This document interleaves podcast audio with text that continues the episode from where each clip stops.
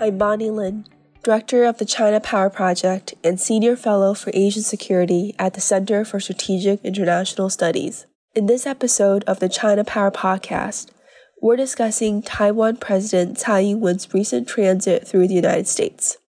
What are the implications of her stops in New York and Los Angeles?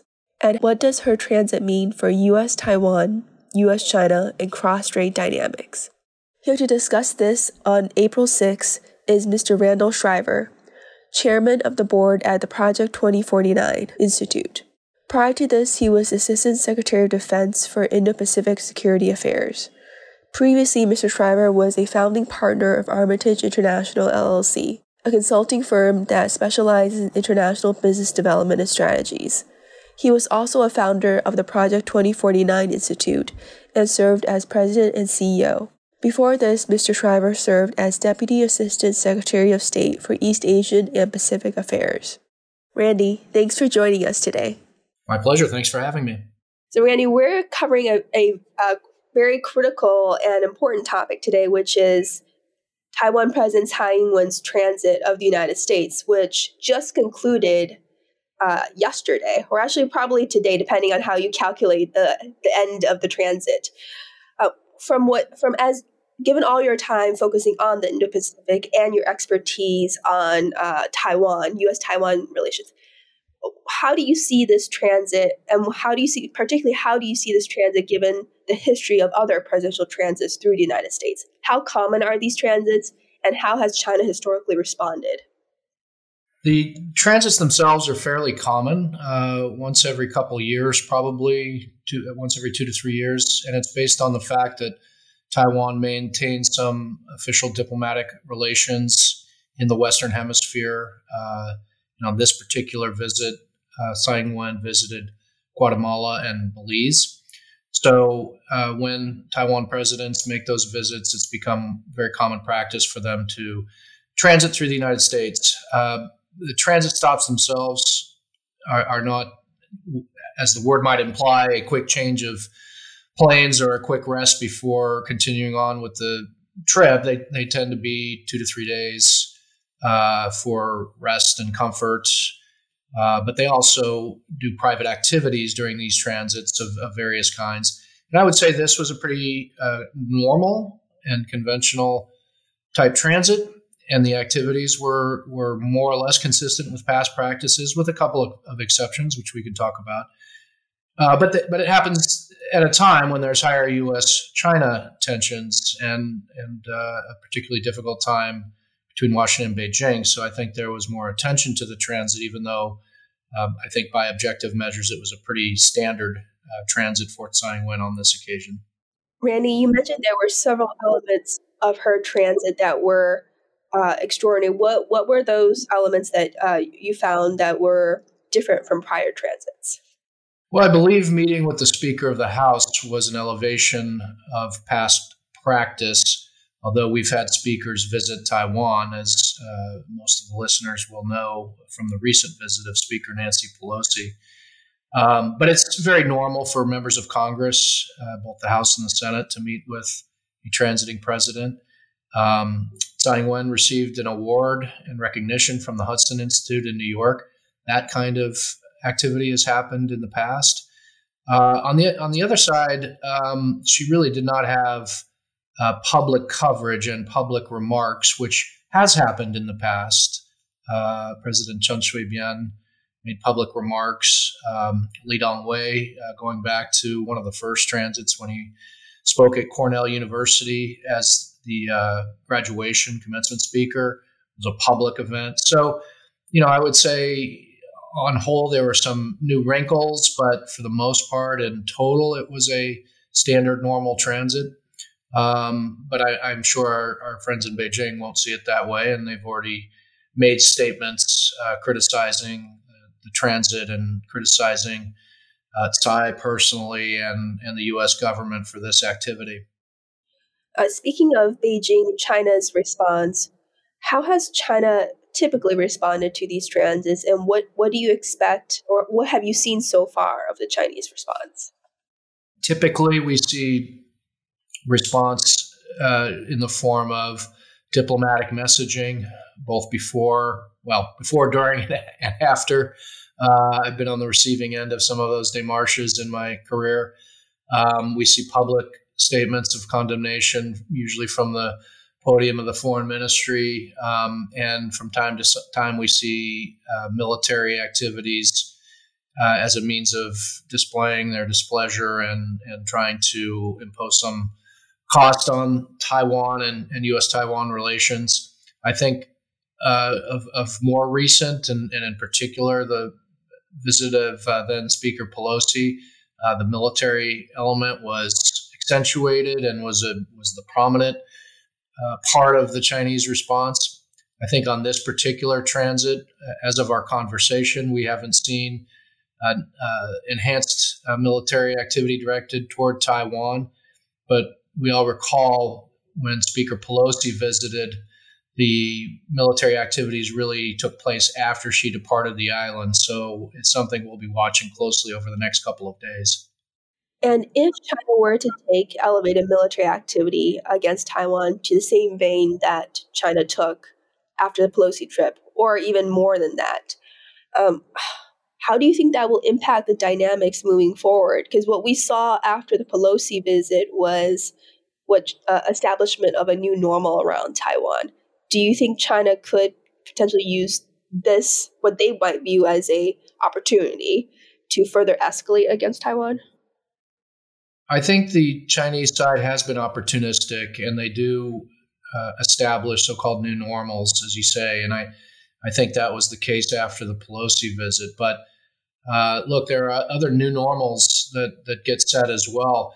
This will be, 2023 will be a year of a record number of congressional visits to Taiwan, uh, like nothing we've seen before. Uh, in fact, um, Chair of the House Foreign Affairs Committee, Mike McCaul, is in route Taiwan right now, uh, and there he will have uh, other members with him. Uh, this is one of several delegations we've seen this year. Uh, the select committee chairman, Mike Gallagher, has been to Taiwan. Some of his colleagues on that select committee on the Democratic side, um, uh, like Ro Khanna, have been to Taiwan. Uh, in, in, terms of people who have pledged a visit, to include, by the way, Speaker McCarthy, he might still visit Taiwan at some point. Um, we're expecting this to be a record number of years. So, if the Chinese intent was to try to dissuade future congressional visits, given their response to the Pelosi visit, uh, like a lot of things they try to do, I think that this has backfired, and they're going to see even more congressional support for Taiwan as we go forward. Speaking of congressional support, could you comment a little bit about what you thought uh, President Tsai achieved during her trip? As you mentioned, she uh, she met with a bipartisan number of representatives from Congress is there anything that you saw from her trip that um, really set these meetings apart? Were there any tangibles that she was specific outcomes that she was seeking? Well, I think it's important that Congress have these opportunities. You know, when they wrote the Taiwan Relations Act in uh, 1978 79, and uh, by the way, President Biden uh, was in the Senate and voted for the TRA uh, in 1979. Um, but any event, when they did that, they wrote in a, a, role for Congress in the implementation of the Taiwan Relations Act. So when we think about arms sales, the actual language of the TRA is that the president and the Congress will determine what arms to make available to Taiwan. So that's just one example. So I think it's important that members of Congress can meet with the president of Taiwan, in this case, Taiwan, take her measure, listen to her in terms of her uh, interest or concerns, what she identifies as kind of support she'd like to see from the United States. And I think on this particular occasion, her main message was uh, we need support. We need people to stand by us uh, in, in, a period where we're facing increased coercion uh, and military activities designed to intimidate the people of Taiwan. We don't want to feel isolated. And then I think there were some specific requests uh, related to security assistance mostly to do with the backlog of foreign military sales that have been agreed to and in, in many cases contracted and, and paid for uh, and are now delayed in their delivery. So I think she was uh, partly there to say, uh, we need your support, not only symbolically, but we need uh, better performance on the delivery of systems that have already been promised to Taiwan. So, uh, Randy, one argument that I've heard from um, a colleague who you may know well, but whose name I won't mention here, is the argument that some of the symbolic uh, support to Taiwan, particularly in terms of public meetings, uh, public displays, as well as um, including public rhetoric to support Taiwan, it, it's useful, but not if they can't be matched by substantive, actual concrete support to Taiwan that helps Taiwan's capabilities. And one colleague has recently mentioned that the too much of the symbolism it, uh, without the matching hard capabilities could actually be damaging to Taiwan. What, what do you think about, about that, and how does that fit within looking at the Tsai, President Tsai Ing-wen's recent transit? Well, I think it's fair to say that if we're going to strengthen our rhetorical positions, we should also strengthen our support to Taiwan and strengthen our own posture in the region. And I think all of that is going on. I, I would like to see more, particularly on the economic side. I think that was another part of Tsai Ing-wen's message. Uh, but I understand that the U.S. and Taiwan will be making some announcements related to the 21st century trade agreement. Uh, but I'd like to see, you know, something very robust like a U.S. Taiwan FTA. I think that would do as much for deterrence as uh, any particular military system we could sell to Taiwan. Uh, so I, I, I agree uh, in part with that observation that we need to do more to directly support Taiwan as our rhetoric uh, strengthens in, in the eyes of uh, Beijing, at least. Uh, there's a lot we can do on our own posture, and, and those things are underway. I think there's been very important announcements from the Philippines related to four additional EDCA sites, which are uh, military facilities that U.S. forces will have access to and can forward deploy uh, things, uh, equipment, uh, perhaps even uh, lethal equipment such as ammunition. Uh, important developments out of Japan, their own statements about doubling their defense spending and moving into counter-strike capabilities, but also, you know, very quietly uh, talking to the U.S. more about bilateral military planning related to a Taiwan contingency. Important announcements out of Australia with the uh, AUKUS uh, statements about the optimal pathway forward for the submarine program. But what you're going to see is even uh, more on the U.S. presence and posture piece here shortly, given that Australia has revised its national defense strategy and uh, its strategic outlook. So there's a lot happening to strengthen our ability to under, underpin deterrence. Uh, but you know, deterrence is a psychological phenomena, and we have to make sure that it's persuasive, compelling, and credible. And uh, there's only one judge to that that really matters. It's the person you're trying to deter. So uh, hopefully these things are being noticed and noted. Uh, I would also like to see more U.S. China direct uh, communication and and uh, messaging. You know, I think one of the uh, unfortunate parts about the, the spike in tensions between the U.S. and China is uh, to use the phrase that my kids use about uh, texts and phone calls. We're being ghosted right now, and that includes all the way to the president. We've been unable to schedule a Biden Xi Jinping call. that happened to Secretary Austin around the time of the Chinese spy balloon incident, where he tried to use one of the hotlines, and uh, the Chinese would not uh, set up that call. So this is uh, this is also of concern, and and you know we need to hold the Chinese to account for this. Um, if they're not willing to talk in in uh, difficult times, um, then you know if all the messaging is from the podium, uh, how can we really know what's important? Uh, what red lines might exist in their minds? Um, this is this is a problem, and, and we need to be reminding not only China, but the region that uh, we're making our uh, best efforts to avoid war through strengthening deterrence And we're not getting any help from the Chinese. And by that, I mean not just their coercion and their military activities, but their unwillingness to talk. I guess one upside that we have is even though China might be ghosting us, China is still meeting with many of our close allies and partners, um, including uh, right now uh, Macron, who's in uh, who's in Beijing right now. So we do have these other venues to reach out to the Chinese, but it's still no substitute, as you know, for direct U.S. China engagement. I agree. It's no substitute, and and um, it's on the margins helpful to have that dialogue between China and our allies and partners. But let's look at the substance of that too, and let's look at the outcomes. All the reporting on the Macron visit is that uh, he was rebuffed in his attempts to get Xi Jinping and China to play a constructive role in the Russia Ukraine conflict. And China seems unwilling to uh, take this issue up with Russia in a constructive way. Uh, despite their own diplomacy in Ukraine, uh, the Chinese continue to, to firmly be in Russia's camp and, and their number one enabler, really, when it comes to prosecuting this very ugly conflict in Ukraine. Speaking of that, it does seem that uh, it's hard for me to find a single case of a close ally or partner speaking to the Chinese and not being rebuffed on whatever core issue that they are raising to the Chinese. Yeah, I think you know the, the Chinese for all the things we say we're concerned about. Uh, you know, one thing that I don't think they've been very successful at is is their soft power and being able to leverage soft power into meaningful diplomacy.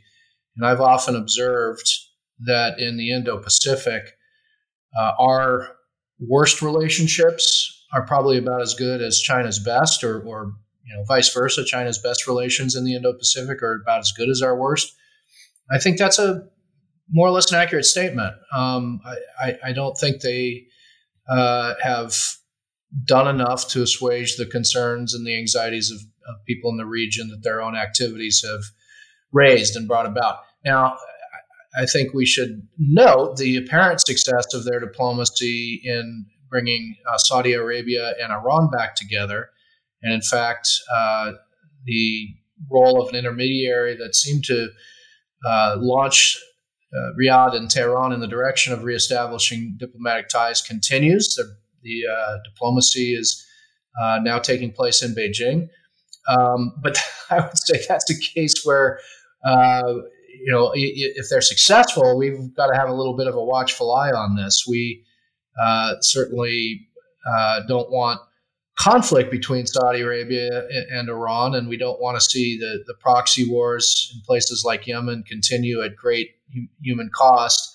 Uh, but at the same time, uh, you know, these are countries that themselves have been on trajectories of concern for us. Iran for a long time, Saudi Arabia more recently, and so um, we should understand the direction that this is going and how this could uh, enable Iran to continue with activities of concern to us. But but look, I think you know the Chinese are interested in playing a bigger role in the Middle East and trying to find their footing when it comes to diplomacy. And this looks like this is one uh, area of success for them, at least from their perspective. I wanted to bring the topic a little bit back to uh, to Taiwan and, and, the Tsai transit, and ask you perhaps to be a little bit more speculative.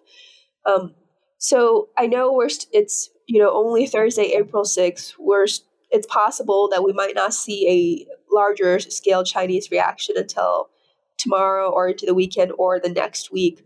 But say China does respond significantly militarily, what do you think should be the appropriate U.S. and Taiwan response? I'm asking this because um, some of the perception after the August Pelosi visit was that perhaps the United States and Taiwan should have done more to prevent China from establishing this new normal. What are your thoughts on this? Well, I have thoughts. I'm not sure they'd be ones that would be taken up by the Biden administration. I, again, I think uh, we should be establishing our own new normals, including closer trade ties.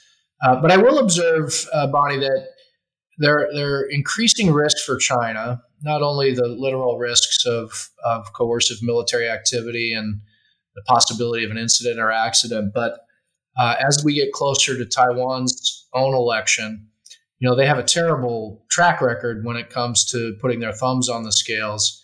They they try to help one particular candidate or or one side, and they end up helping the opposite side. And so, presumably, they learn from all this, and and they're they're attempting to to get more sophisticated. Uh, Ma Ying-jeou is, uh, I believe, still in China as as we speak. Um, uh, clearly, the, the, the Chinese will have a preference for the KMT candidate when it's uh, selected, and so they've got to start thinking about the proximity of the election and how their actions might either help the candidate of their liking or or hurt their candidate of their liking. And so I do suspect we're going to see a little bit more of a muted response uh, because of those factors as well. So you know we'll know more over the next couple of days. Uh, but I think it's we're, we're sliding into the the, the real uh, height of the political season in Taiwan, and uh, the Chinese are going to want to impact that in the right ways from Beijing's perspective, and, and therefore would have to think about the impact of their military activities. One would think. And and you noted that Ma Ma Ying-jeou is currently still in China. He might be uh, probably he's I believe he's ending his uh, tour very shortly do you see China gaining much from Ma's trip? It was clearly orchestrated to be timed uh, to, to align with Tsai's transit. But it's not clear right now that Ma's trip so far has won China significant gains either way.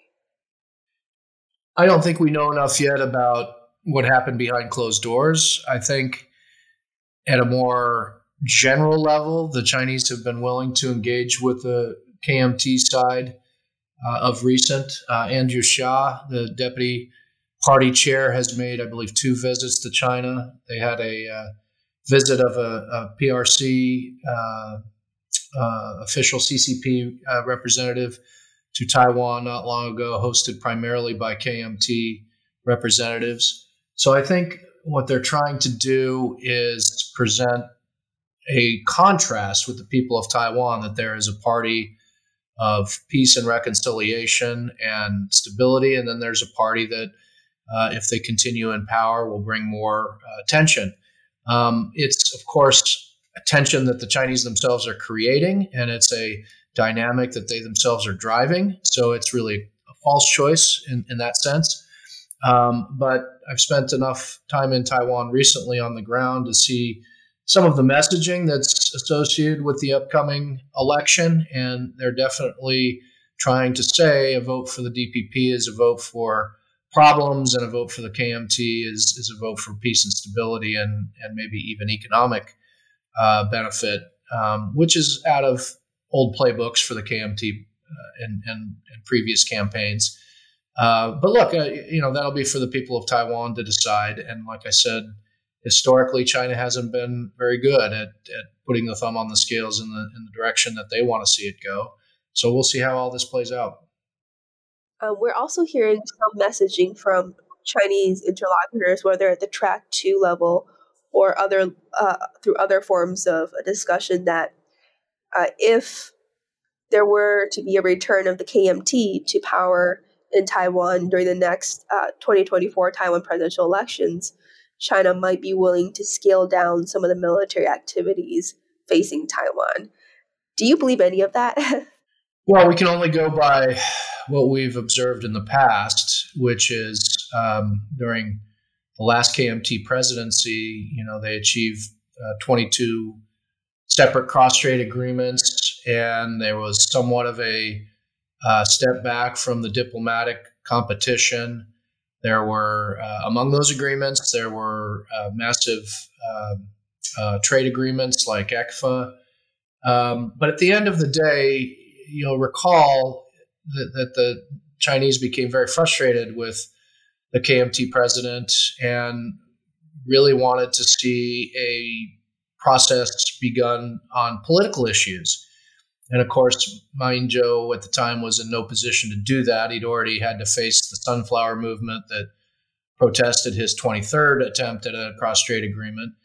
Uh, he faced a massive rebellion on that. And then the, the polls, which heavily favored uh, the DPP opposition at the time, Ma Ying-jeou really wasn't in a position to begin political dialogue. Uh, he pulled off a Singapore face-to-face meeting, but uh, really couldn't address political issues, and the Chinese became very frustrated with that.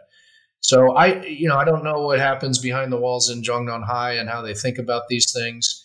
Um, their goal is not peace and stability and coexistence. Their goal is unification, and uh, I, I, suspect even a KMT president wouldn't be in a position to push hard for that, given where the population of Taiwan is.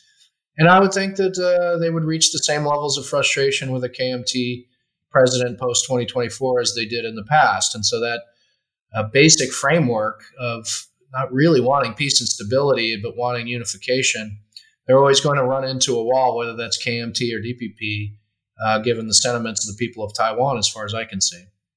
Thank you. So, Randy, in the interest of time, I'd like to ask uh, one final question to wrap up the podcast. And that relates to what you mentioned earlier. You said that uh, you view 2023 as quite a significant year in terms of the planned U.S. engagements with Taiwan. And you mentioned the uh, planned congressional visits to Taiwan. Uh, how do you see the congressional visits shaping U.S. Uh, Taiwan relations moving forward? And what else do you, do you see uh, planned for U.S. Taiwan beyond the congressional visits?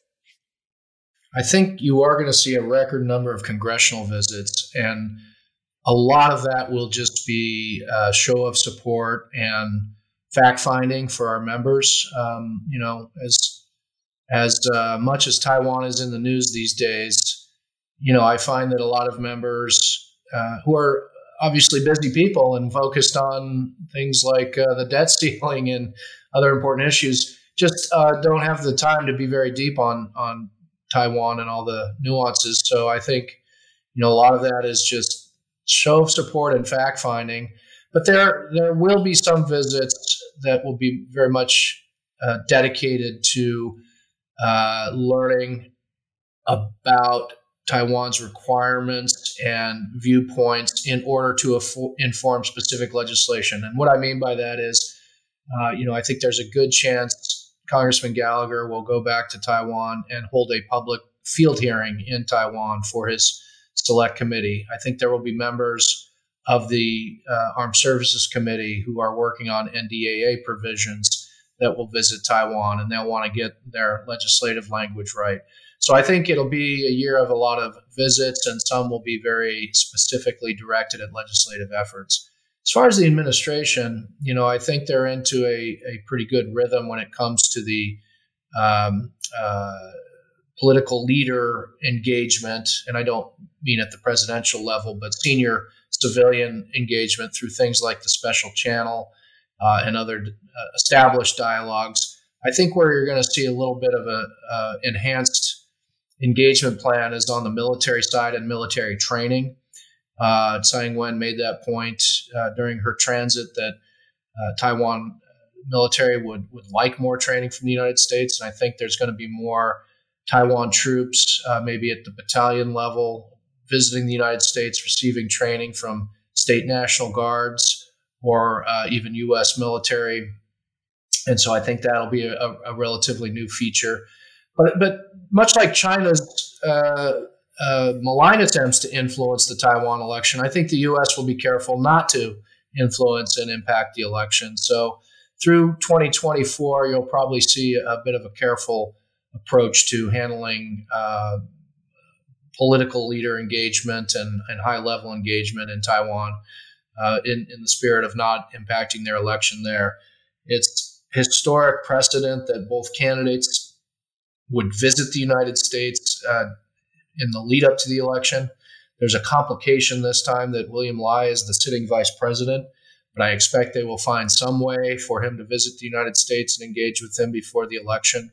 And then uh, once the KMT selects their candidates, uh, one would imagine that they'd visit the U.S. as well. So there, that's sort of an every four year phenomenon, but it, it will represent high level engagement that, that China will be concerned about uh, in the coming year.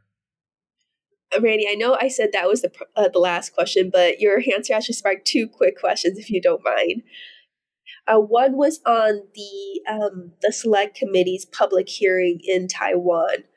Uh, so you, you currently view that public hearing as more uh, uh, focused on sort of requirements for Taiwan's defense, or do you think it'll be broader than that? And the second quick question is: you mentioned the prospects for U.S. Taiwan mil mil and increase in trading. Do you have any sense that uh, other countries are now slightly more willing to engage Taiwan on either the military side or through other means that could eventually lead to more mil mil? So, on the first, I think if there's a public hearing and, and uh, people like Congressman Wittman and, and uh, Congressman Gallagher have signaled their intent to do that, uh, I think it'll be broader. I think there is interest in the select committee to understanding how we can shore up critical supply chains and you know the sector that comes to mind immediately with Taiwan, of course, is semiconductors. So I, th- I, think it'll be broader than than just the defense issues, and I think that's appropriate. Our relationship with Taiwan is a comprehensive one that involves major trade elements. Uh, my own governor here, uh, Governor Youngkin, plans a trip to Taiwan uh, when he goes to Asia and will visit Japan and Korea also.